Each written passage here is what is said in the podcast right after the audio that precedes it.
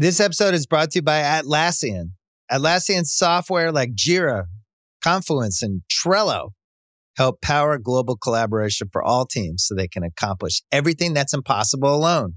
Because individually we're great, but together we're so much better. Learn how to unleash the potential of your team at Atlassian.com. A T L A S S I A N.com. Atlassian. Tap the banner or visit this episode's page to learn more. There's no better feeling than a personal win, and the State Farm Personal Price Plan can help you do just that. Talk to a State Farm agent today to learn how you can bundle and save with the Personal Price Plan. Like a good neighbor, State Farm is there. Prices are based on rating plans that vary by state. Coverage options are selected by the customer. Availability, amount of discounts and savings, and eligibility vary by state.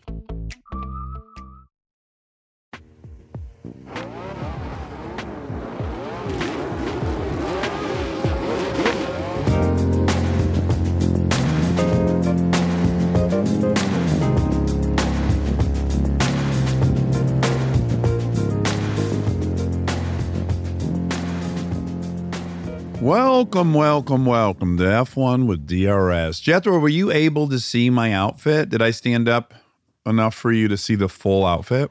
I mean, I can see it, but even in little glimpses, it's pretty spectacular. But the full glory of it as you walked past was was great. I even got an ass shot, so that was pretty cool. Yeah, as you can see, they're extra short short shorts, but they're attached. They're a onesie with short shorts. And I had some luck earlier in the year with my full body suits, and I thought, let's try the shorts version. I like it. I thought you might be the only one that could handle it. I mean, it's so. I really like it. It looks like you uh, got a new boat and you've been boating. You're fresh off the boat this morning. also looks like a really rich two year old.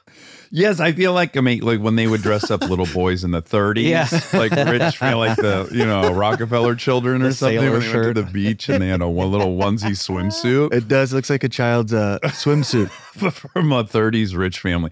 And then also, I thought, well, I could definitely be serving ice cream like at an amusement park with a little cart. Yeah. Doesn't this look also like an Yep. outfit for that? Yep. It's got a refereeing vibe as well, though, hasn't it? Mm, yeah. I think though, if I sprinted, it would shred off. It's that tight. I think if you were refing the next WWE Women's Heavyweight Championship, it would be pretty fitting. Well, these shoes have sort of a boat shoe vibe. yeah, they're my only blue So- slip-ons. So It's very nautical. Well, it's an emasculating outfit, and I just had to ask the guys putting the roof on the garage to uh, move their truck outside, and I was using my very deepest voice, and I was just yelling across the great chasm right between here and the and the.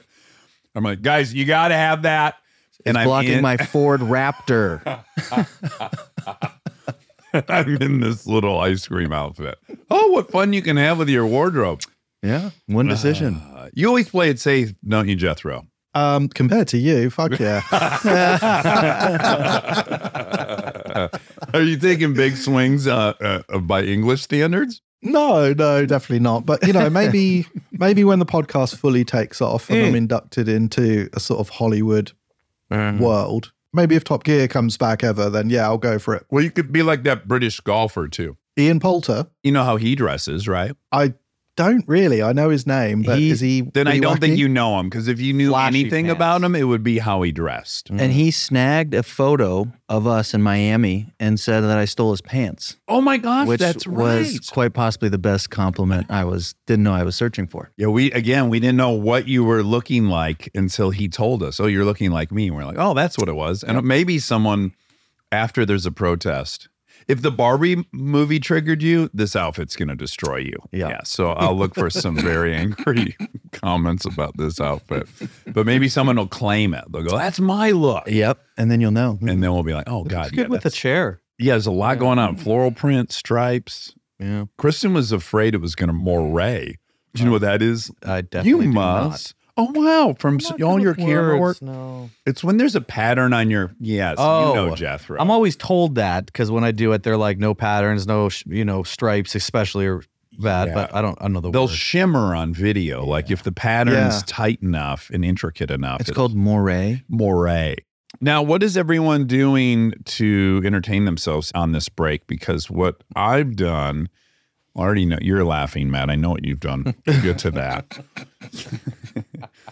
I've been going hard into the documentary world, and there's so many great ones out right now. And I was just wondering if you guys Which one? watched- Okay, the Jake Paul documentary. Yeah, watch that. Did you see it? Yeah. And you watch it too, Matt? Right? No, I. Oh, you as soon as haven't. Laura leaves Thursday. I am watching all of these. But you were told to. We talked about it. yeah, we talked about it. Yeah. Okay, that one's great. I, I go into it like I'm pretty sure I hate Jake Paul. That's what I was going to ask. So I think we shared the same sentiment going in. Yes. And Yeah. what was your takeaway? incredibly hard worker, um, quite talented, and very self aware and knows that he is playing the role of a villain. And he's doing it to great success. And I ended up feeling like I respect the guy a lot. I've always thought that he was great at the marketing part and picking his opponents. Just incrementally a more difficult opponent gives Yeah. him a little more credit. Yeah. People are asking, like, fight a boxer. So he fights an old boxer, fight a fighter, an old fighter. He just notching up just a little bit. Yeah. I thought that was always brilliant. And he's just not very likable. But he does own up to, like, this is business 1st and then Mhm. fighting. Like, and that's how he's approached the whole thing. He hired Yeah. that guy and he's like, we're building a business.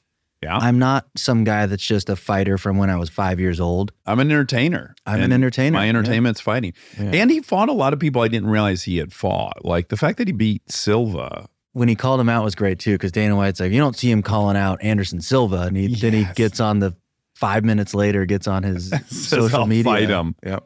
And then Jethro, this would ring a bell for you. Then he fought Fury's brother, little brother. Oh, okay. Yeah, yeah, yeah. That was his only loss. and he fought Mayweather as well, didn't he? That was the older brother fought Mayweather. Okay. And Tommy Fury was a great contestant on Love Island. Oh, that's what Loved I've him on. Love Island. Okay, he was Yeah, great. In what really way? good. What he was won. his- him and him and his girl won Love Island, and I watched Love Island, and he talked about people realized that his brother was a boxer, uh-huh. and I had no. That was the first time I've ever heard Of Tommy Tyson Fury. Fury. or even Tyson Fury. Oh, okay. You know, yeah. Tyson Fury is awesome. the He's best. the most interesting guy. Tyson Fury is the best. You have to interview him, Dax. I, lo- I just Uh, love listening to He him seems talk. wonderful. He is so like, good. wonderful. Yeah, he's incredible. He's like a white Muhammad Ali. He, He just talks so much Tyson. shit, but he's got so much skill. It's oh, it's lovely. Tyson is named after Mike Tyson. Sure, as he should be. Yeah. Yeah. the whole family's boxers. Okay, so that one's great. The Shaun White doc is fantastic. If anyone's watching that, on that you could be getting that Jethro too. That's uh, now Discovery Max. This whole bundle thing. It's it's in there. I didn't even know this football player Johnny Manziel. I was gonna say I watched that one too. You watched that one too. Have you watched that one? No, You don't remember that list. guy coming out of No, I had never ever heard of him. I didn't follow college football at all. Um, what an incredible player and so exciting. And one of speaking of Tyson Fury, like on a one way path to destruction at all times. Yeah. that- After every great opportunity. I really liked that one. And I knew half of it. Like I was involved in the hype and he was the best thing to come out of college football and Yeah. best thing that happened to that college and he kind of changed the landscape for all the players getting money and stuff. And so I knew all that and then basically just knew he was a fuck up, but didn't know any of the backstory. But just like, oh, you you blew it. Yeah. You blew it. We blew it every weekend, which Yeah. is incredible. The dedication to the destruction is hard to beat. And then last, sorry for this doc detour, but I feel like everyone needs some content right now. Mhm. Is um maybe you guys have seen this. There's a telemarketing doc. It's either on Netflix or Max. I started on one of the two last night. And it's about this guy decided to he had a job as a telemarketer for apparently the biggest telemarketer in the country. They're the ones that would raise money for like the firemen's fund Oh, and yeah. this police station. And their racket was they'd go to these police stations or fire departments and they go, look, last year you guys fundraised 150 grand. We can guarantee you 350 if you let us take control of your fundraising.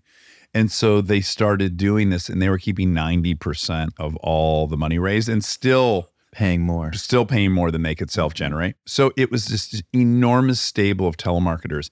And they were very supportive of them drinking on the job, smoking grass on the job, snorting coke on the job, dancing on the job. They were like, Whatever takes. to "Oh, as long as your numbers are good.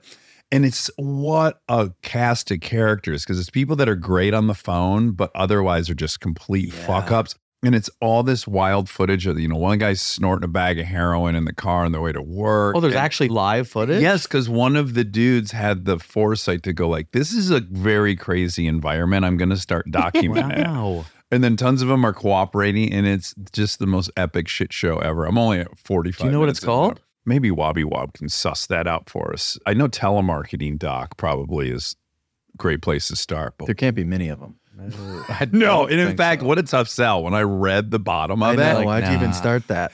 well, thank God they do that trailer before you're even. you- Oh yeah, It's called telemarketers. it's called telemarketers, right Right. on the nose. HBO. HBO. HBO Max, Max, Max, Discovery Plus, whatever the hell it all is now. But yeah, what a wild ride. So many good docs out right now. So exciting. and I saw um, Mission Impossible. Oh, yes, you went to the theater. It's so good. And I have seen the first Mission Impossible. I don't know that I've seen another one. The previous. Yeah. Yeah. Eh, however many there are. Yeah. But it was seven or eight. so good. Are they all good? They're all Yeah. good. I'm a bit like it must have started almost undercover and now it's this huge thing because I've missed loads of it as well, but I want to see this new one. They keep going, and every one of them is going to have, and I love how unapologetic they are. Every one of them is going to have a 20 plus minute car chase, motorcycle chase in a European city. It's a given. Generally in Rome, it's a great place for those chase scenes. tight alleys, A lot of tight alleys, a lot of different vehicles zipping around. people sitting outside that they can blast through. And you could just film in normal Italian traffic and you don't have to close the roads. Yeah, yeah, you the don't have to chaos, get a permit or chaos is there already. just drive as a normal cab driver and you've got some incredible footage. But yeah, this fucking the this set piece, this car chase in the middle of it just won't stop. But it's always, always clever and entertaining. They just mm-hmm. they do that better than anybody. I think for people who are so drawn to these fast movies, I don't like them because it's all CGI. I'm, I can't connect with it. It's it's like superhero cars. Yeah. But for people who are in the mood for real car chase, there's no place better than a, a Mission Impossible movie. It was great. Do you think you'd do the big jump, Dax? The motorcycle parachute special? I would. I've said this a few times after watching him do that crazy jump. I would do it because it's not terribly hard riding off that ramp. But where he and I differ is I wouldn't do it 25 times like he did it to get it perfect in his mind. I would just be like, I just got to prove I can do this one time and then I'm out. But weirdly, he's also just riding the dirt bike a ton in the movie and he's hitting pretty good sized jumps in camera. There's no tricks, no helmet. And he's like talking in a earpiece. So he's acting and catching air. I'm like, that stuff kind of was more impressive than the big jump off the ramp. Yeah, fair play to him for doing it. It's amazing, isn't it? You can't, you want to hate him. Like every, every guy's always wanted to hate Tom Cruise their whole life. And just every time you show up, he delivers and you're like, you know, I just got to give it up. This guy is a one of a kind. We probably will never have a movie star like him again where he's just jumping off things. I saw this great clip of Matt Damon talking about having dinner with him one time and he said, "Hey, that uh that whole scene where you were like outside of a building and you were running around the outside of that tall building, how'd you get that done?" And he said, Tom goes, I thought of that shot 15 years before that, started planning. So it's like he just gets these bonkers ideas and then figures out over the course of some 15 years how to do it. But then wasn't he saying about the safety guy as well? Oh, yes. he was like, the- I I had the idea. Then the safety guy said no. Then I fired him and got a new safety Got a guy. new safety guy. You're right. That was the big turning point of the story. Well, anyway, so a lots happening uh, as we try to make sense of our weekends without F1. We started school today. Oh my gosh. That's It so was, uh, crazy. The first day, Ace was embarrassed to hold my hand walking up. No. He- he wouldn't do it. No. Normally, I can just kind of put my hand down there and they'll grab it. Uh huh. And he wasn't. And I, I clocked it. We had a little walk because there's traffic. So I kind of clocked it. And I Uh-huh. did it again. and then I grabbed it. Like, oh, you can't hold my hand anymore. And he like wouldn't say anything. Like, it's fine, you know. But but it was, it was day one. No, that's it. There was a great article in the Dallas Star, maybe is the mm. newspaper, written by Gordon Keith at the height of Lawrence Taylor having a lot of different issues. So, Lawrence Taylor is an enormous football player, huge star, also famous for doing tons of coke and Yeah. having some legal issues. And there was a moment where everyone was kind of against him. It just so happened that Gordon was doing a profile on him and was joining him on his errands. And he said, You know, whatever you think of him, he's also the guy that I watched drop off his 16 year old son and say, "Give me a kiss," his son was like, "No, I'm not giving you a kiss." He was, Son, you're gonna kiss me uh. until you're dead. Get over here and give your dad a kiss, and like made his son give him a kiss on the lips in front of everyone. It's like, oh, he's also that guy. Yeah, yeah. Oh, what could be sadder though? Kiss on the lips, huh? Yeah, kiss on the lips from Lawrence Taylor, LT. Never kissed my parents on the lips. Never. Oh no. no, no. I dated a girl once that kissed both her parents on the lips, and I, I no no shade to it, but maybe there's Well, little shade. probably some shade. yeah, let's own the shade. I don't know. It just I think after a certain age, the kissing on the lips of the children stops. Mm. I don't know. I don't kiss my mom on the lips, but I definitely kissed my dad on the lips until he died. He wasn't having it any other way. He was like Lawrence Taylor. He's like, You're my baby boy. You're going to kiss me on the lips. And he had enormous fucking lips, too. And they were often wet, which was terrible. Maybe he assumed he was doing you a favor.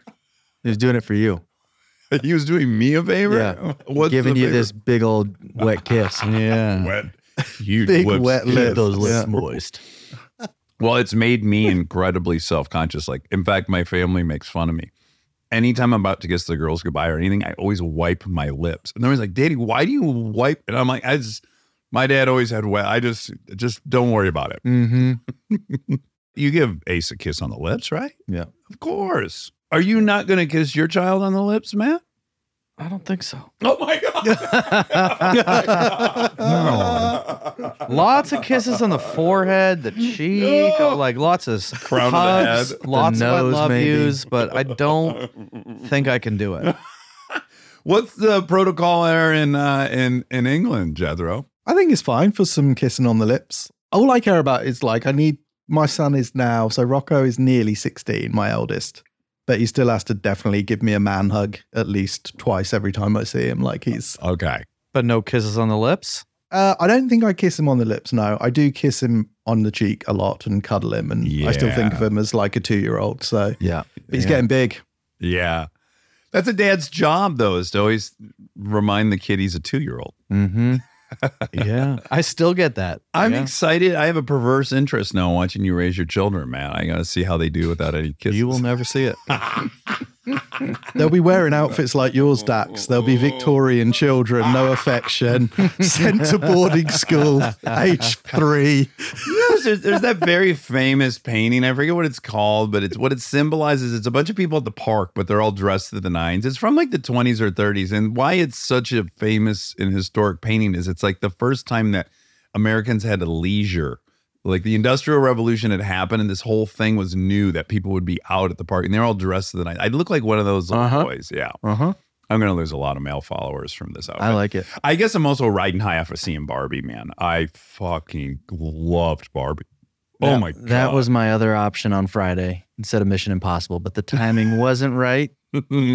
So and again, I didn't want to shame you because I too chose Mission Impossible before I did Barbie. So it's not like I went there first. But my God, what a send up of what us dudes do to try to impress girls. It's so embarrassing. And I think that's why some guys don't like it, is they have For a very sure. hard time laughing at themselves. But I'm watching like, oh God, I'm guilty of half of the shit in this movie that once you see it, it's it's so embarrassing. yeah, I got to see it. He's just got this point where he's like, Can I play my guitar at you? My old roommate used to do that. Of course. I would have a girl over and he would just all of a sudden take out his guitar and he didn't play his guitar for weeks. And as soon as the, because we shared a room and he'd just start playing his guitar, I'm like, dude, at the girl though, right? yes, at the Yes, girl that. I'm with. Yeah, but by the way, the girl didn't like it. That's girls don't want to No, be we're trying stared to at talk. while you play a guitar while you show off. If I could play guitar, I'd be playing that thing. It'd be in my car. We were- living in my car. We were driving home and Lincoln goes, Mommy, has daddy ever played a guitar at you? And she goes, Yes, yes, he has. I've definitely played guitar at definitely a few. Yeah. I've written songs for girls for oh, sure. They weren't good, but I did. Oh, of course. Oh my God. Have you seen it yet, Jethro? No, I've not seen it. So the kids went without me, so I haven't had the chance to go. And then I've been on my own, and I thought it might be strange if I turned up at the cinema on my own as as a just a single male. Yeah. It's, it just doesn't seem right. well, if you go wear this outfit. I went to see um, what did I see with the kids? I went and saw Teenage Mutant Ninja Turtles. Oh, I saw that too. It's pretty good. It's pretty good, but I do want to see Barbie definitely. It's incredible. It's incredible. I was going to say, Dax, I enjoyed the Gunther Steiner interview. I listened to it. Oh, you did? yesterday or the day before. Yeah, it was great. Oh, thank you. He was cool. It was natural. He's such a weird character, isn't he? It's like, why do you live in America? Because I can park outside of stores easily. yes, yes. Life choices driven by His parking. take on the world is just is out there. Well, it's very American. Like some Europeans, they do, they click right into being like Schwarzenegger as well. Like he just always wanted to be American and really embrace everything's enormous, everything's too big. And I think, yeah, a lot of people are like, wait, but why? Why is everything so fucking big? No, I get it. I agree with what a lot of what he said. I just thought it was a great reason. And then he stopped there. He didn't list off 10 reasons why he lived in the States. No It was other- like, but that was it. It was number one, front and center. I can park outside. And I think the subtext was a huge yard. I think that was kind of implied in the big parking spot. But yes, he did stop. He's like, that's enough. That's the knockout punch. Why everyone should yeah, He's lived the life, though. He's lived the life. I thought it was great. He is. And I always love when I interview people who their story is very circuitous and twisty and turny and they end up somewhere that they weren't even aiming at. I really love those kind of stories where you're just like, you're loving who loves you back. Like, oh, okay, you oh, you trust me with the briefcase of money in Gibraltar? Okay, I'll go. And then that leads to this other thing. And But it's funny, isn't it? Because when you watch him on Drive to Survive, although he's awesome, everyone loves him because he's a bit of a caricature, and you can't almost reconcile that with how good he clearly must be because he's gone from really good job to really good job, big manufacturers, everyone loves him, everyone respects him. It's just there's a disconnect between like what you assume he's like and what he actually is. It's almost the opposite effect. Like he's so loved that you assume like he got here because of his personality. He's such a wild card that right. he doesn't deserve to be here, but he's mm-hmm. just this crazy Everyone's character. kept him around for a yeah, while. Yeah, yeah. No, but I mean, when you learn how the Haas team actually secured a spot on the grid, and you realize he is the most instrumental piece of that. You know, his relationship with Niki Lauda, and then being able to become a Ferrari, uh, you know, customer car. All those things are him, not just his goofy personality. But yeah, he's pretty lovely. He was not, if you heard, he wasn't willing to join us in our Toto reverie. No, he was not. Yeah. Yeah, he was much more uh, standoffish about the photo. you, you tried about three times, but he just was not having it. No, and I cut some out. Yeah, bro. It got awkward actually. Actually you heard the best version of that. Well, yeah, I guess for personality wise, he'd be the rival in Drive to Survive of like who's the most likable. yeah, yeah. And the comedian never likes the jock, and the jock is threatened by the Yeah. comedian, you know. So I get it. Okay, well, let's now though get into some F1 drama. I have prepared an F1 Zaddy for today, so I'll be doing a Excellent. Zaddy, and Charlie has a game for us, which is very exciting. But Matt, hmm. let's kick off some drama. Okay, so one of the f- my favorite things that I found this week, and I ordered it to come today, and it's not coming today. Okay. So this is a new romance novel that has been hitting the airwaves. Let me read you the book description. Okay. Rev up your engines for a sizzling, high octane romance. Overtake My Heart will, will take Oh. you on a heart stopping ride filled with passion, speed, and heartbreak. Follow Emily, a smart and independent woman, as she navigates the thrilling and glamorous world of Formula One racing and tangles with the irresistible, charming playboy, Daniel Ricciardo. will Emily. Will Emily's. Wait, wait, wait, wait. They're using his real name. Yep. Will Emily's love be enough to tame the notorious heartbreaker? Will Daniel risk his career and reputation for the woman who's captured his heart? Buckle up for a love story that is unpredictable and exhilarating as the race itself.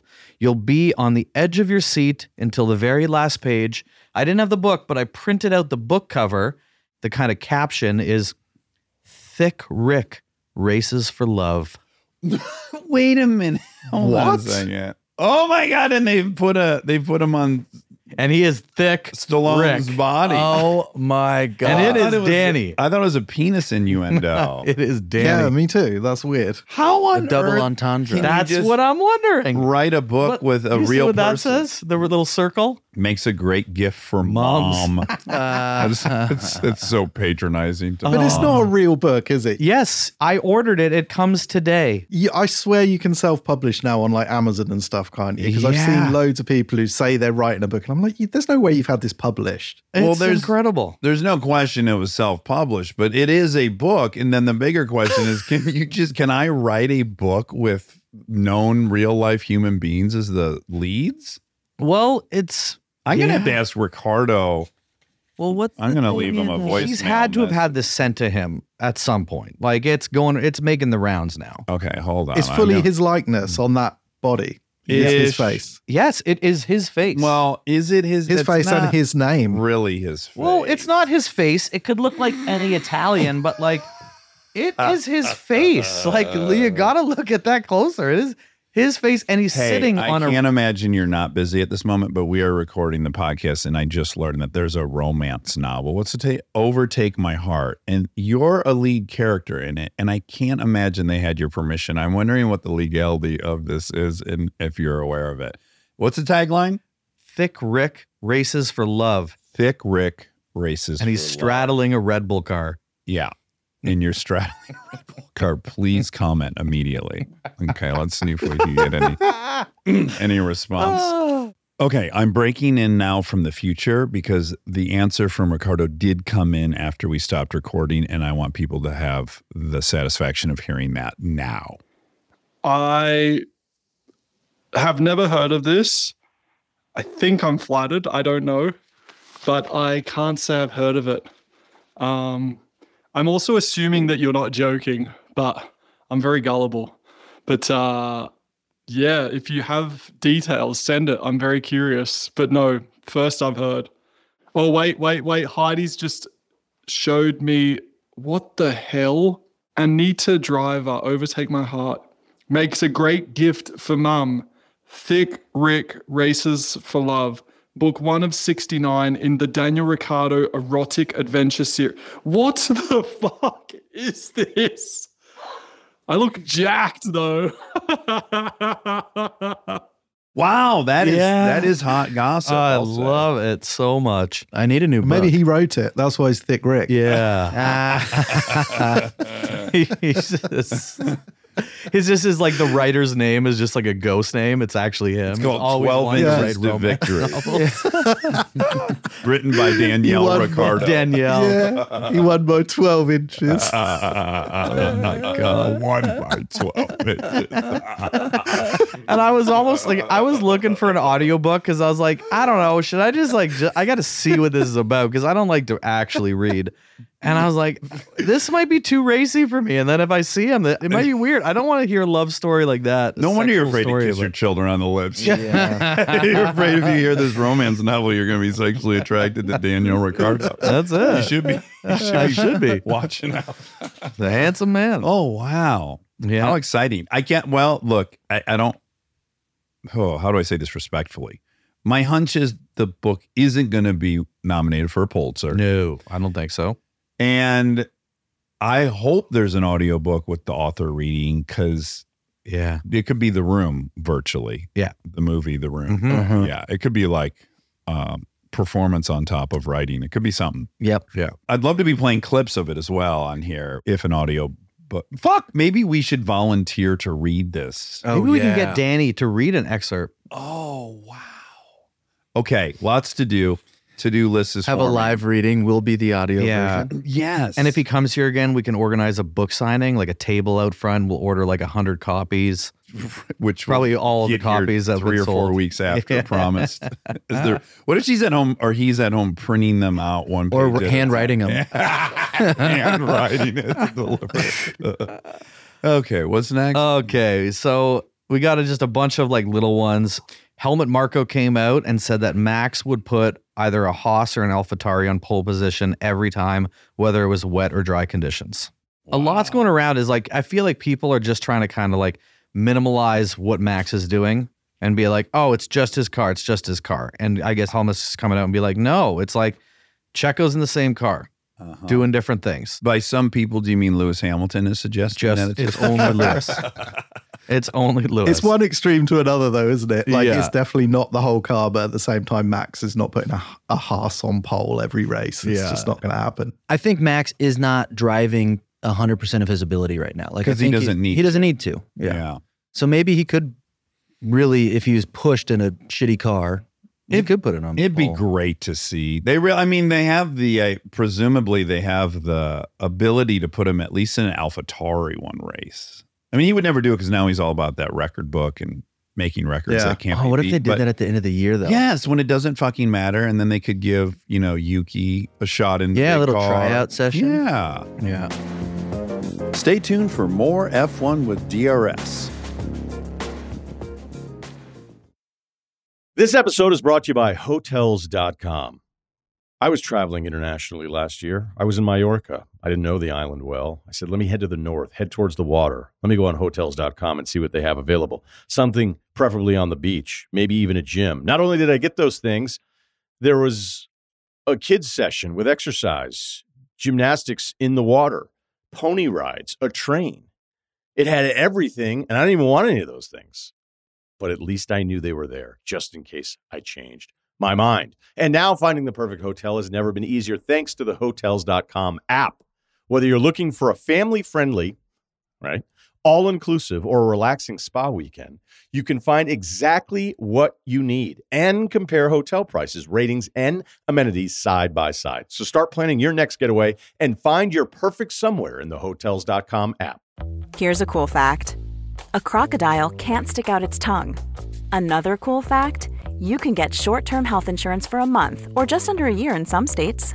United Healthcare short term insurance plans are designed for people who are between jobs, coming off their parents' plan, or turning a side hustle into a full time gig. Underwritten by Golden Rule Insurance Company, they offer flexible, budget friendly coverage with access to a nationwide network of doctors and hospitals. Get more cool facts about United Healthcare short term plans at uh1.com. Hi, I'm Daniel, founder of Pretty Litter. Cats and cat owners deserve better than any old fashioned litter. That's why I teamed up with scientists and veterinarians to create Pretty Litter. Its innovative crystal formula has superior odor control and weighs up to 80% less than clay litter. Pretty Litter even monitors health by changing colors to help detect early signs of potential illness. It's the world's smartest kitty litter. Go to prettylitter.com and use code SPOTIFY for 20% off your first order and a free cat toy. Terms and conditions apply. See site for details. With threats to our nation waiting around every corner, adaptability is more important than ever. When conditions change without notice, quick strategic thinking is crucial. And with obstacles consistently impending, determination is essential in overcoming them. It's this willingness, decisiveness, and resilience that sets Marines apart. With our fighting spirit, we don't just fight battles, we win them. Marines are the constant our nation counts on to fight the unknown. And through adaptable problem solving, we do just that. Learn more at marines.com.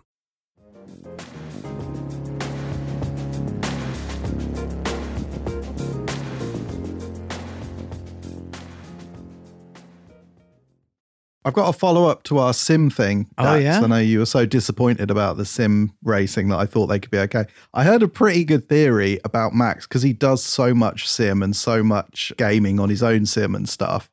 The Red Bull has got this radical suspension that doesn't allow it to pitch and dive and move around. So, from a feel point of view, it would feel strange because the car is not doing necessarily what you'd expect it to do Uh huh. when you're a driver, you used to weight transfer, all that stuff. And the theory was because he does so much sim racing, he's honed that ability to drive the car without feeling it very much. And that might actually be making him much faster than Checo in the equivalent car and really actually improving it because the car doesn't necessarily give the feedback that a normal car would without this radical suspension. Yeah. But because he does so much sim racing, he doesn't need that as much. And he- Yeah. he, he's learned to drive on the limit in a different way, basically. Well, you can imagine as the car becomes more and more drive by wire, as they say, which is like in the old days, your gas pedal was physically hooked to your carburetor with a cable. So when you pushed on it, you were actually mechanically moving the carburetor. And same with your brakes, same with your steering input. But a lot of these things now, they can just send a signal to a little servo that would then you know, open up the carburetor or not. So as you get more and more detached from it, as all this technology evolves, it is conceivable that yeah, that would be an advantage in a lot of ways. Yeah, there's lots of road cars with this technology now, active anti-roll bars and stuff, which are trying to do the same thing as the Red Bull is doing, which is keeping a completely flat, stable platform. And they feel weird because you turn the car, it doesn't pitch, you brake, none of the weight transfer happens you're expecting that. So you've suddenly got this totally different alien feeling thing. So that was just an aside because I know you were so disappointed with me last week. So I just wanted to bring that idea in. Not only was I disappointed in you, but I brought it back because I went and tried um, Matt's sim. And Oh, yeah. Yes, and he was telling me about having watched a 25 minute YouTube video to get his pedal hooked up, and then a 45 minute YouTube video about his steering wheel. And, and I said, "Well, what I do think this might train you for is to be on the pit crew." Mm-hmm. I don't know if it can make you a good driver, but I do think mechanically you're having to really put in the time to maybe end up on a pit crew. Also, there's just been Lewis, like Lewis apparently is signing his contract. It's going to be released before Dutch GP, but then immediately the next day, those rumors are squashed. It's silly season right now. The rumors coming are crazy. We do have a good one though. It's not a rumor. Remember the picture that came out of Toto and Nyck de Vries sitting together in a cafe? Yep. I think that what came of that is actually Nyck is now going to Harvard in September No, for a negotiation business school. Yeah, negotiation and leadership. Yes, and apparently he actually never graduated high school. He said in that, so he kind of never really studied and did this things, and now he's going. So I'm just assuming everyone was like, "Oh, what's he gonna do?" And I think that he just was like, "Give me some direction," and he's like, "Go to the school that I teach at." Toto said, You can't be a racer anymore, so go back to school. Yes. also, pretty great fallback plan at 28 to just start going to Harvard after not graduating high school. I Not mean, that's Yeah, that's I don't know how that works. I know they just got rid of any kind of affirmative action in the uh, the college admissions process. I don't know how that works. maybe he wants to become like a principal or like some sort of like you know he realized he's not going to be driving, so he's got to get involved in the team some other. Oh, way. I see why he would want to go to Harvard. I'm just a little curious why Harvard thinks they need Nyck de Vries. yeah. Doesn't Toto do lectures there? Has he greased the wheels to get him in? Yeah, Toto must now be like uh, an athletic administrator where he's given three or four slots. He can just slide someone into the university without Yeah, any for sure. oversight. Guaranteed. Well, he loves to be in control, doesn't he? Isn't he trying to slide um, Mick Schumacher maybe into the uh, Williams to replace Logan Sargeant as well? Mhm. Toto Yeah. just loves to be the boss man, whatever walk of life he's dealing with. He also seems to have a real soft spot for losers. Like, and I don't mean that in a pejorative sense. Like, literally, Schumacher loses his ride, and all of a sudden he's his champion. And then now de Vries has lost his ride, and he seems to be his champion. So I look for news of him and Nikita Mazepin here shortly. I'm sure he'll get him with a KFC franchise or something. He's not a driver currently, but his dad died at 13 or 15, Toto's, Oh, he did? of uh, brain cancer. No. So maybe he has that. Like he didn't have it. So he's trying to be like this- Mentory. Yeah, like Yeah. the down and out guy trying to. Because he's so little, he feels like. well, his now I son. really like that. Yeah. Mhm. I wonder if he's kissing either of these guys on the lips. Most certainly. When he sends them off to Harvard, I hope he gives them a little smooch on the lips. First day of class, first day of business school. first, day, first day of graduate school. Hopefully, he gives it a little wipe before. Um, we got some really sad news coming out of Italy this morning, gentlemen. The news broke a few hours ago. Our dear friend, the cat for Milino from um, the racetrack, has passed away. Oh no! Are Yeah. you okay? I had a rough morning, to be honest with you. I haven't told Laura yet, and that's going to be really rough because I think she likes that better than everyone else. that was her last uh, hold on Formula One. Yeah, was it's that now cat, done. Right? Her last There's toe hold into nothing left. sport. Oh my What, god! what was the cause of death? R- It run didn't, over it or just didn't natural say causes? actually. It just said th- Formulina is no longer with us. So maybe just ran away and Yeah, got hit by a car. Just got loose, or just probably got hit by a car on the racetrack, which seems like a logical thing to happen. Yeah, it's Maybe he's just know. having a maybe just having a summer break. Summer back break, next you're year right. for the racing. Says the rumors are flying. Well, yeah, the cat's in Italy, right? It's Yeah. in Ita- yeah. The Italians are not to be found in August, so No. Yeah, let's you're just right. Keep a pin in this one. All right, let's let's keep some hope. I'm alive. holding out hope. Yeah, I pray for what's the Shelmy? What's the kitty's name? uh, Formulino. Oh God, of course, very on the nose. Formalino one, Formerly, Formalino uno. probably just watching some documentaries in the window of a house, you know. Yeah. I will soon be watching a doc on Formalina. I bet you. I'll watch any doc. so good. Um, I'll get some just quick ones I'll go through. We talked last time about Checo having some pay cuts and things like that. Marko has since come out and said, no, that's not the situation. So that's kind of been squashed. Christian Horner is worried that in the F1 movie that Mercedes is working with um, Brad Pitt, he's worried that they're going to be the villains, that Red Bull and Christian Horner, who, Horner, whoever's playing him, are going to be the villains of the movie. You, you just accidentally said Christian Horno, and it does make me wonder if when he was being cheeky with girlfriends, he would Yeah, say, they'd call it- Christian Horno. Horno's here. Christian Horny. Well, who's coming over? Christian Horner or Christian Horno? Oh, Christian his- Horno. It's his party alter ego. Yeah. um, the FIA, because it's looking like the teams are going to squash the 11th team. So, like Andretti coming in, that's what the team's consensus is. They're going to do what they can do to squash it. And we talked about that a few weeks ago. And FIA is now looking to take legal action if the teams refuse to allow it. So, there is going to be a battle coming up. And basically, like Alpine, then the rumors were coming out, and Marko said that Andretti should buy Alpine instead. Then Alpine refused this rumor and said, absolutely, we will not be being bought out by Andretti. We will not be bought. Yeah. Well, I mean, this proves the old axiom mo money, mo problems because Hmm. this shit's all a response to this huge surge in Yeah. gross income from this sport that's yeah, got eight much years bigger. ago, they would have let him in because of the name and Yeah. the publicity, but now they don't need it. They would have gone to 40 teams. Mm-hmm. I don't care. It's like, well, we're splitting up nothing. Let's get some more action in here. Yeah.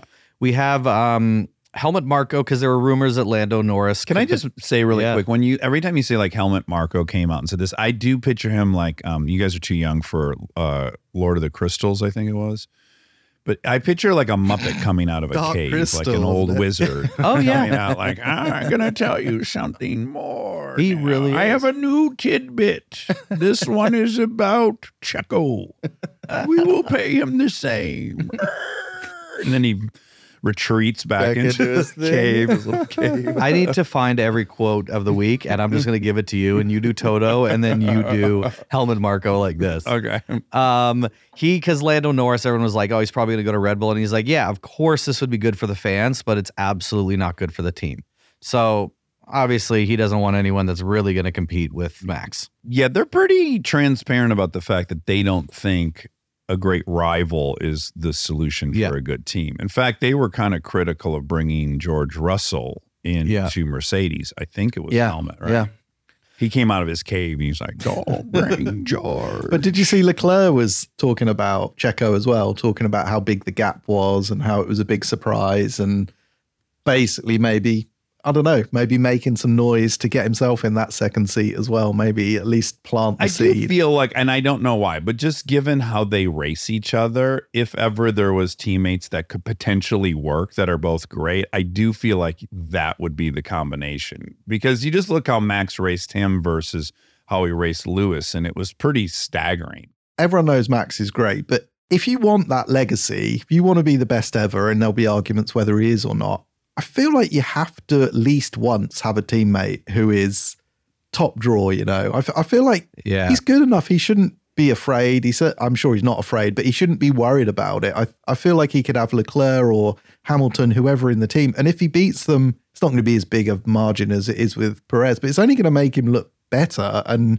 create this even Yeah. bigger legacy around him. Yeah, I'm surprised he's not pushing for it. Oh, mm-hmm. that brings me to the best doc I didn't mention, the Oscar de la Hoya doc. Yes, that man made a name for himself by ever, whoever the toughest guy was. He's Yeah. like, yeah, I'll fight him. You think I'm cute and pretty? I'll fight him. I'll go up three weight classes and fight Bernard Hopkins. Like, yeah, I agree. If he wants to really end Bring all on debate, who's the next best driver? Bring him on. yeah, everyone can vote and make that guy my teammate, and we'll see. Yeah. And we'll be in the same car. Well, on that same topic, we had Lewis saying, Do I want to be as fast as Max? Of course. Would I like to have a car that's as fast as him? Of course. If I was in Sergio's car, Max would not be having the same good time he's having now. I got bad news for you, Lewis. He'd be having even a better time.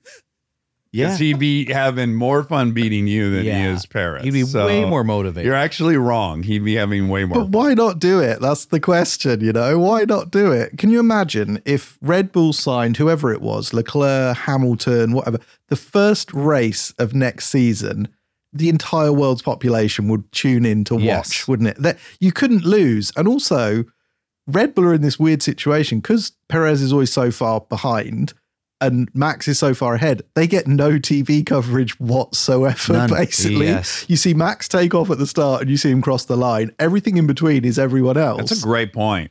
I feel like at least if there was two racing each other and it was proper two heavyweight mega drivers, they would get so much more love and attention from the TV coverage as well. You're surprised sponsors aren't pulling out of Red Bull, being like, "We're getting no coverage here." Yeah, I, I don't know. I think everyone still wants to be associated with the winner. Yeah. That's Yeah. pretty uh, invaluable. Mm-hmm. But let me ask you, Jethro, do you, where do you think they prioritize, or let's give a percentage? Because is it true to say that all they really want is constructors championship? No. That they really wouldn't care, but no, they love having They love it. but- dynasty, but, right? Yeah, they of course they love it. But I think even to the manufacturers, it's secondary. Maybe not to someone like Ferrari because they love to talk about how many constructors they've won. But people don't count. People aren't excited about who won the constructors championship. They're excited about the drivers championship, and it's great to have both.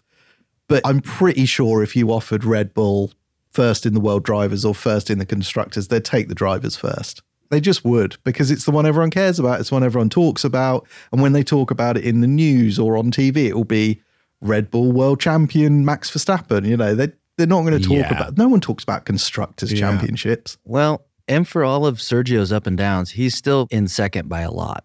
Like he he's got a lot of cushion. So I mean, they're doing as best they can. Like they can't have first and first. So right. But imagine first and second racing for 70 laps Yeah. and crashing into each other. It'd be so good. yeah, it'd be great for us. Max would do some crashing if he had to. Yeah. Oh, absolutely. Yeah, yeah.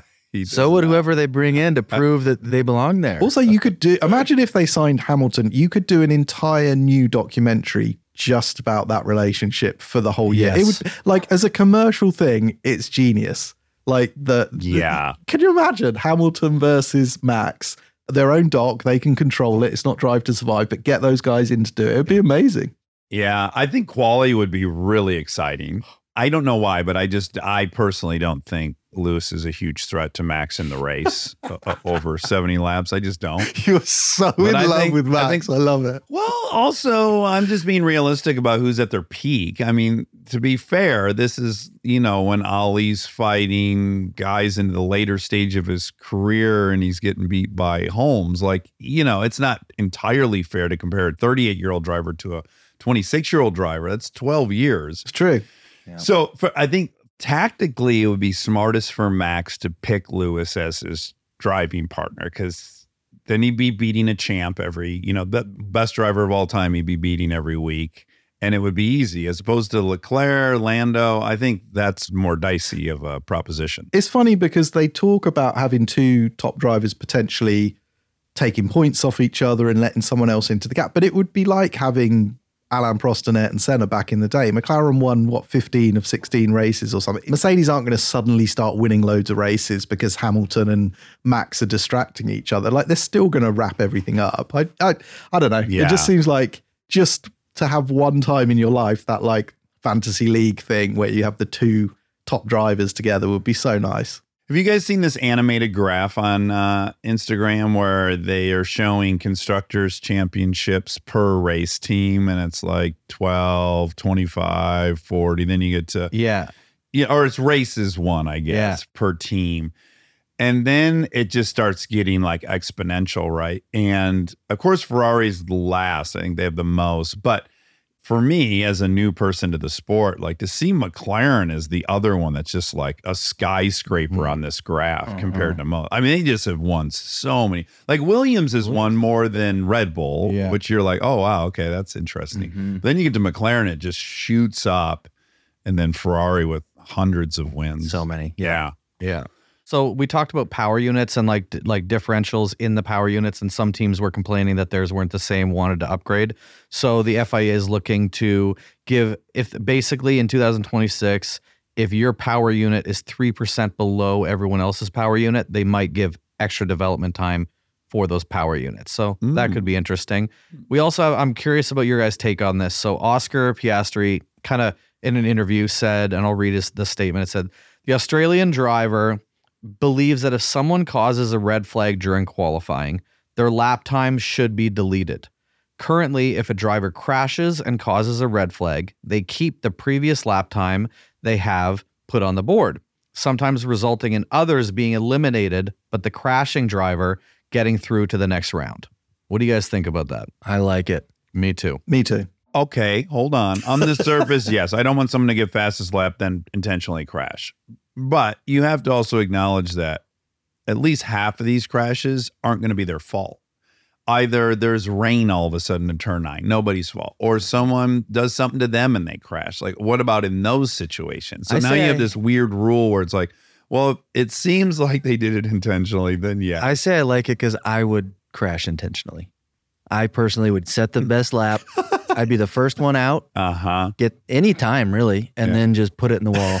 Why though crash it? Why not just put it in park on the straightaway? Act like your motor gave out. Turn it and then get it back. maybe, Oh so- shit! He just he's he's an idiot. He forgot to flip. then the maybe switch do back another up. half half lap and do it again. Really, just yeah. I think by race 12, they'd have an idea what was coming. yeah, I don't know. I just think in the version we're all thinking of, yes, that should be a rule. But in the probably more often, someone actually crashes through no fault of their own. Well, there's only been what once that was debatable. Perez's Monaco. That was the one time where maybe he did it on purpose. Well, and then what do we do about a teammate crashing intentionally to protect another teammate? You Yeah. know, Uh-huh. because that seems to have happened perhaps as well. Yeah, yeah. So I don't know. That's a tricky one to enforce. And lastly, there's just one more kind of rule change another driver wants is George wants Park Ferme to be removed from sprint weekends, which that kind of also makes I don't know bit- parc fermé is. So when me? before qualifying, you cannot change the car setup at all. So once you go into qualifying, whatever car setup you use is locked into place, and you can't change the downforce, you can't change the tire pressure, anything you can't change.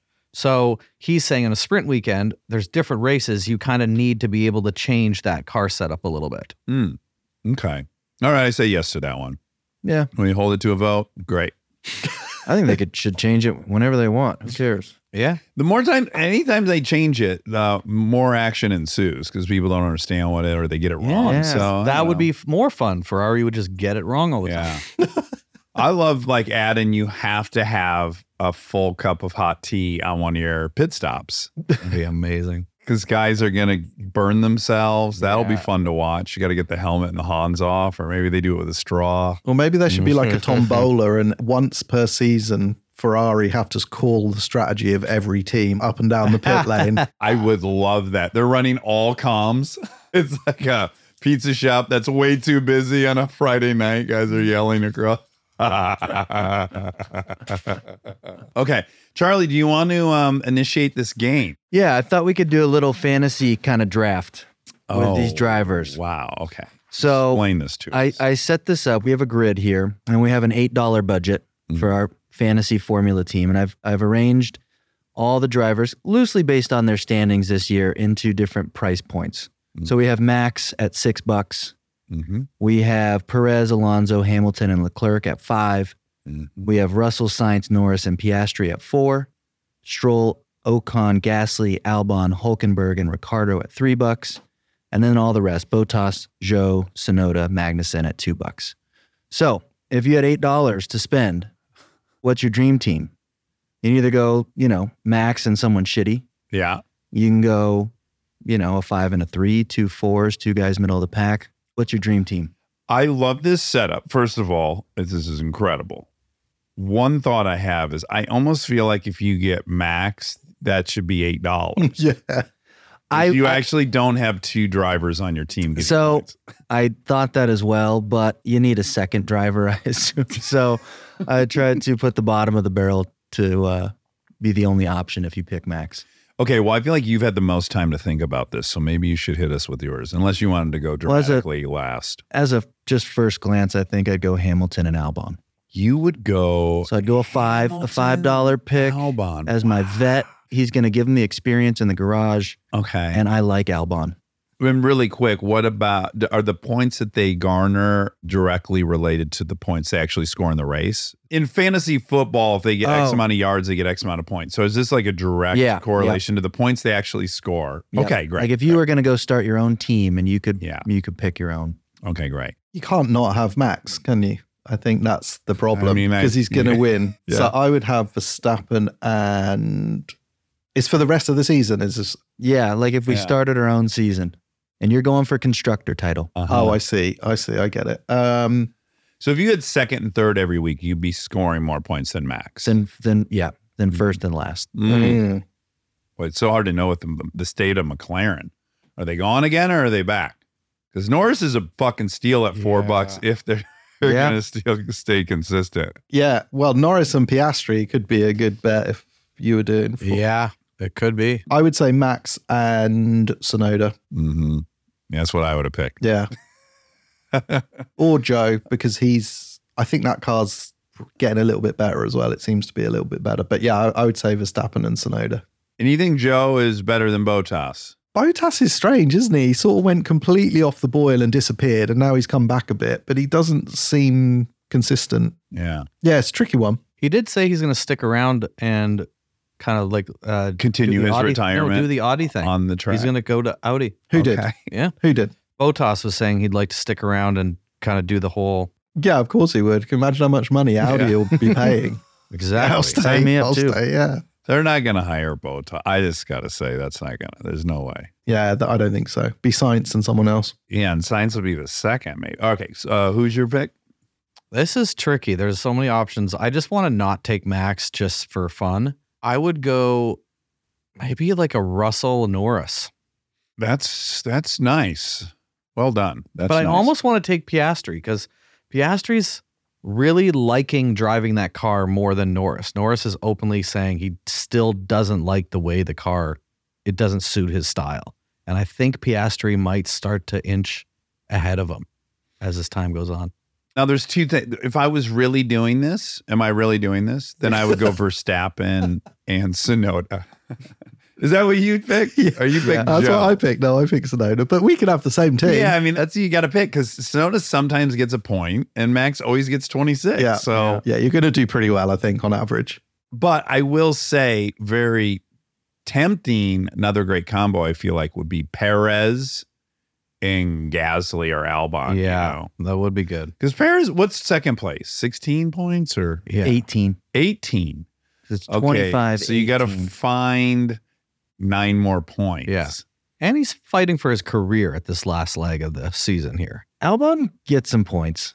Yeah, but he gets Yeah. like one or two, right? Tops. I would say Perez and Stroll would be a decent bet. Yeah. If Aston Martin find a bit of form again, that could be quite strong. Yeah, that's a tasty combo. Let's do Wobby Wob. Why don't you, Wobby Wob, do you want to get that combo? I want that combo in the mix. That's a really good combo. Perez and Stroll. Perez and Stroll. Have you added up how they would have done up to now? Have you had a look at some of the combinations? It'd be interesting to know, like between the first half and the second half of the season. We should have a li- we should do it up, tot it up. Well, actually, we could probably look up right now what the points are and figure it out. Well, the bottom line is if you add second and third place together, you don't get max, do you?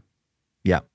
You do. Yeah, 18 and 15. So you get No, no, I mean right now in the Oh. standings. Max is 125 points ahead of Perez. Is anyone below Perez it's have Alonso 100? next.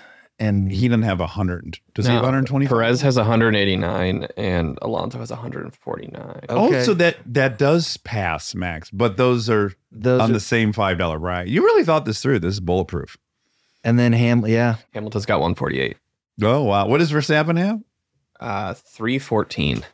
Crazy. Oh, three fourteen. so I'm only sitting at 168 points between my two from your pick, But that Norris has only just started to perform. and I'm at Jethro and I are at three eighteen or something. Where- where's Tsunoda? Yuki has three. Charlie. Three. What, Charlie, what were your picks again? Hamilton and Albon. Oh boy! All right, Wobby Wob. What's the top 148. So you're at 158. So you're the lowest in points right now. 159. Let's stick with I should have Max. thought of this system before we all picked. It just look right now. Stick with that. But it starts now. So it's like Yeah, who It- knows? Second half of the season, people got lazy. And Max, could have a couple. Uh, he's due for a DNF at some point. I don't know. that know. could be a big hit. Yeah, if we only have Tsunoda on the grid, we're fucked. But we'll find out. we will find out. Okay, I love this game. And how much? What's the buy-in? What do we owe? What, Oh, here we go. what do we owe? Was we it like most million? importantly, let's go two million.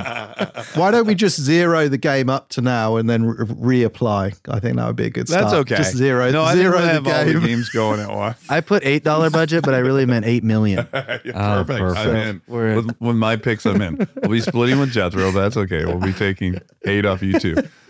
Uh, okay, well, let's do quickly uh, F1 Zaddy's Oh yeah. segment. Shit, one last thing I forgot to talk about when I was talking about the docs. Did anyone see Conor McGregor driving his Lamborghini boat? That seemed to be. Yeah. Of course you did, right? I knew you had. Had you? Have you seen it, Jethro? Uh, You, Matt? No. Oh my god, I can't believe you. We've was he seen doing? something on the internet you haven't seen. Yeah.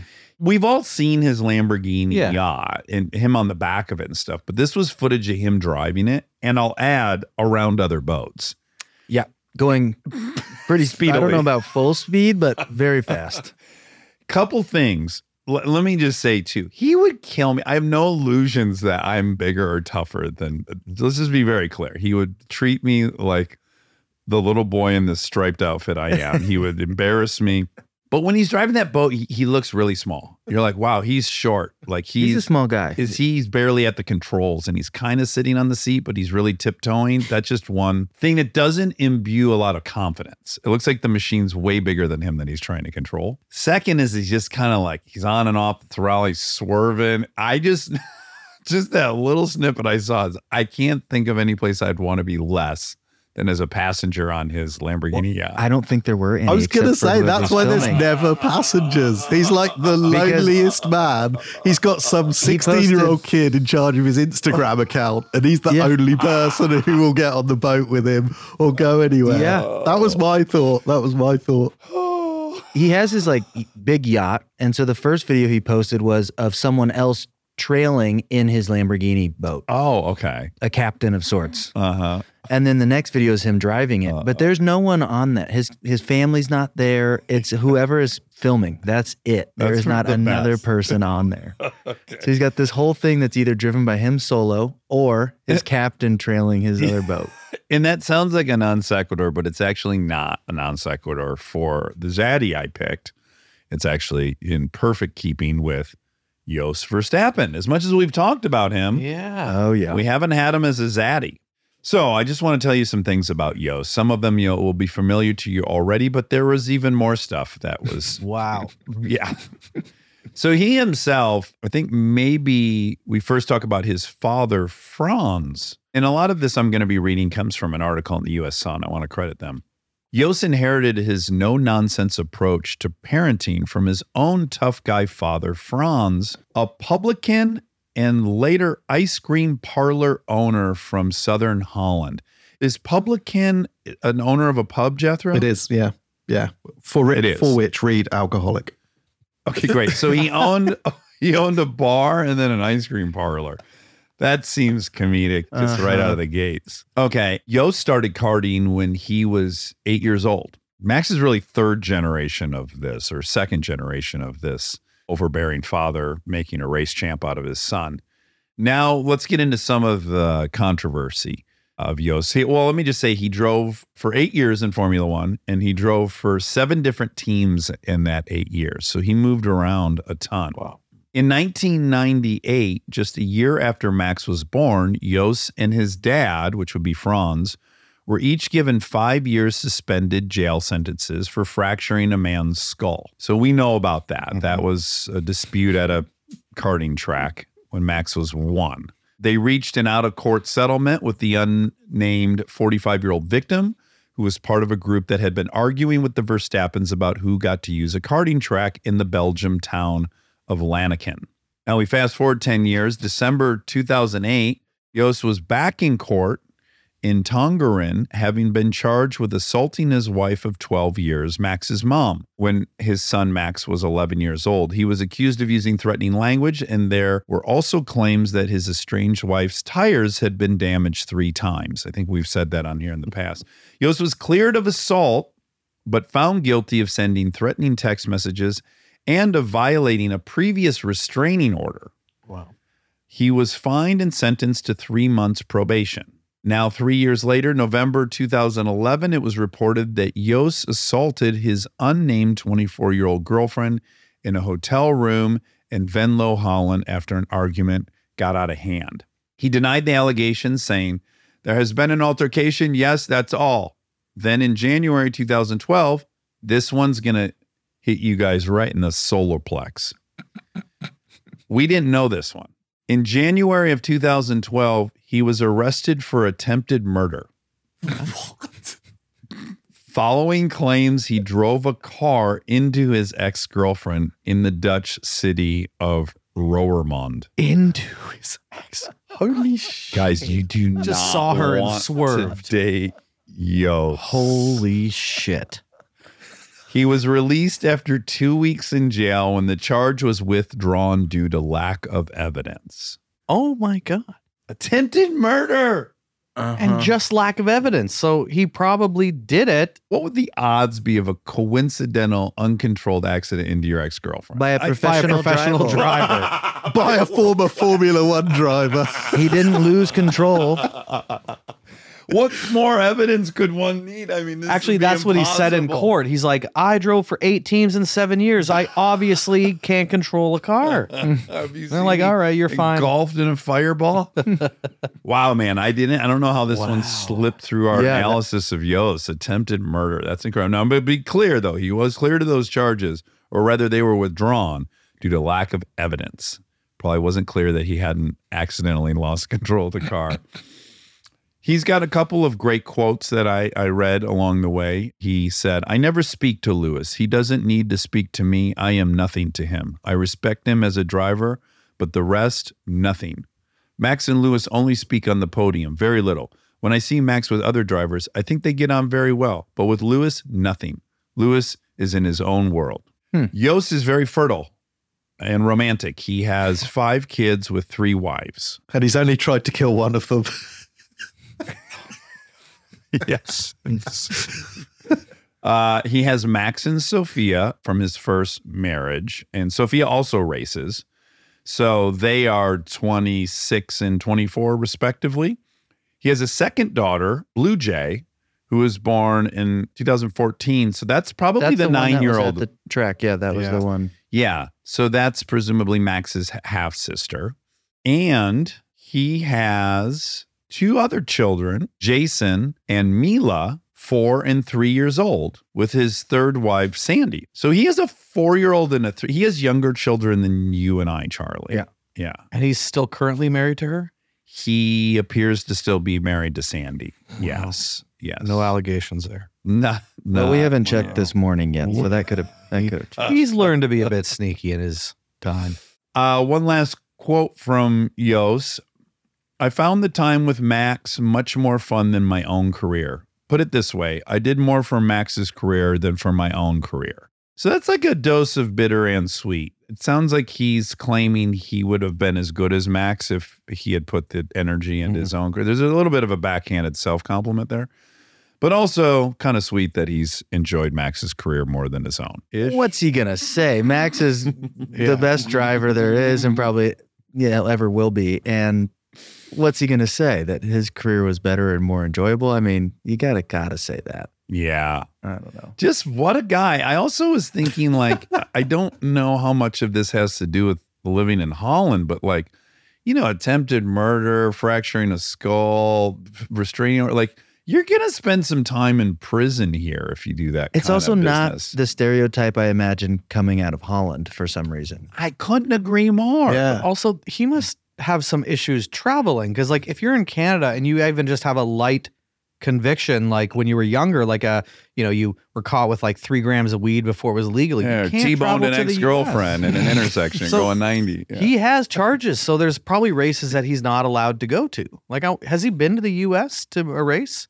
Because it would seem like oh, he wouldn't be allowed Oh, here. Well, he's certainly allowed in Texas. Yeah. Down for the Oscar. Yeah, That's so long as you've never killed a horse. Come on down. Did he have Kidding. any, Love Austin. Love Texas. Did he have any success racing? Was he?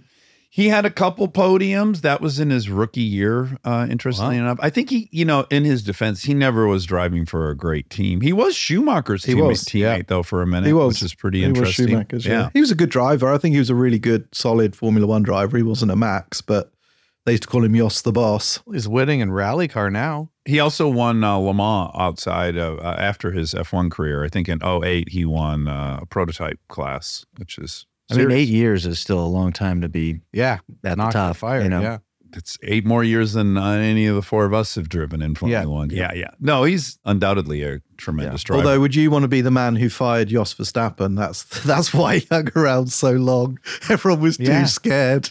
Well, listen, there's there's no way for us to uh, confirm whether or not it really happened, but it's not just that he was accused of slashing the tires; it's that three different times. I mean, that's mm-hmm. it's one thing to go slash someone's tires once. Yeah, who hasn't? Right? We've all slashed everyone's tires who's wronged us, but But only three two tri- times is the limit.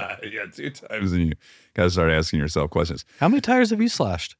I've never slashed a Okay. tire. Charlie? Yeah, yeah. No, I don't think I have either. No. Jethro? No, no tire slashing. Oh, look at us. Yeah. Well, good. Yeah. There's real feather Oh, in our stand cap. up It's the one boys. thing we've done. I've correct. run over several ex girlfriends, but I've never slashed any tires.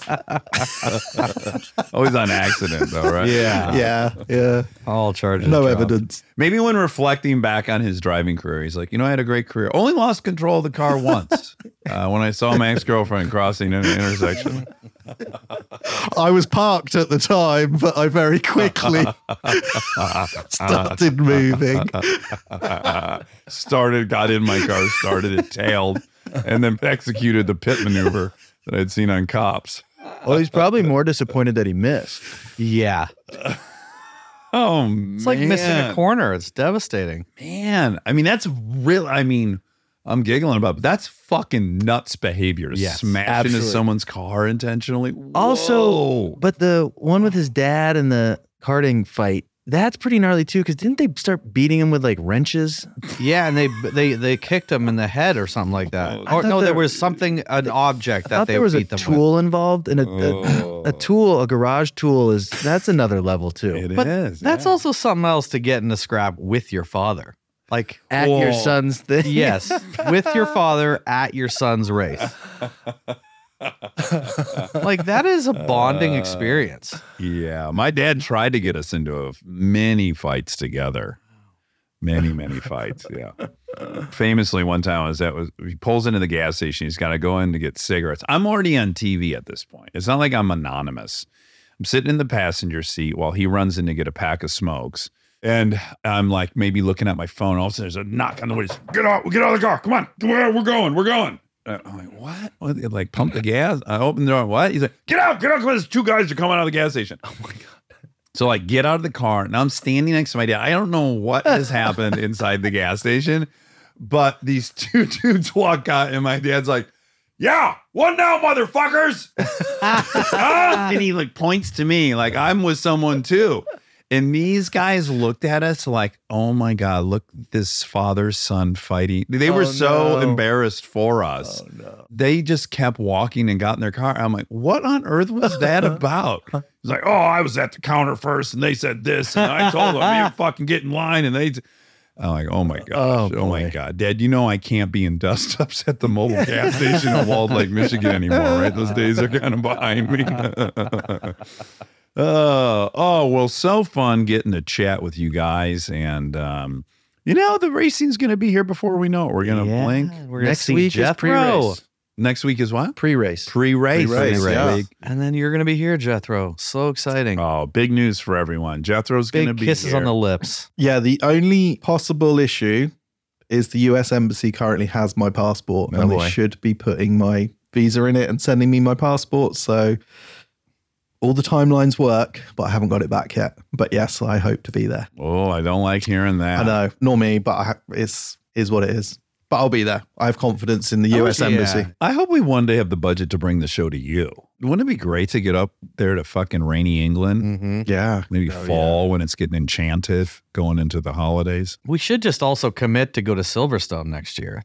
Yeah, we should go to ah, me too. Silverstone. And you guys come. I went to Goodwood this morning in my Porsche. I did my first track day in my Porsche at Goodwood. You guys would love it down there. It's so gorgeous, and it's like Can you just arrive and do a track day there, or no, you- there was, was it part of a media? Yeah, thing? one, no, one of the magazines I work for runs their own track days for readers and everything. So I went down and this first like proper shakedown. I've not driven around it before. I've been there a million times, but not driven around it, and it was yeah, it was awesome. You guys would love it. Yeah, I, I really want to go to that. In fact, I almost want to go to that more than I want to go to Silverstone. Well, the revival is in I can't remember a few weeks in September sometime, and that's when all the like XF1 drivers drive old cars. So Goodwood was shut back in whenever it was, 60 something.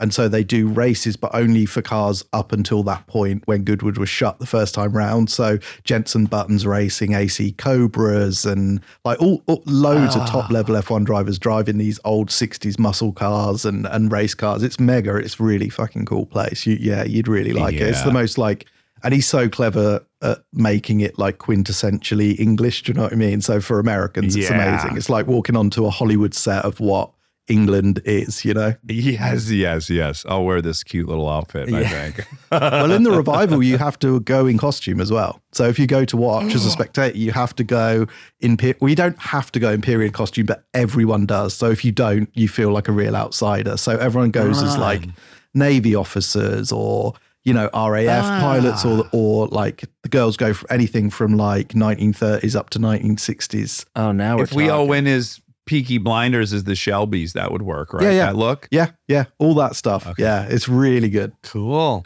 guys, this is the trip we need to take. Oh man. Well, until next week when we'll have a race preview for the Dutch Grand Prix, we encourage everyone to push, push, push, push, push.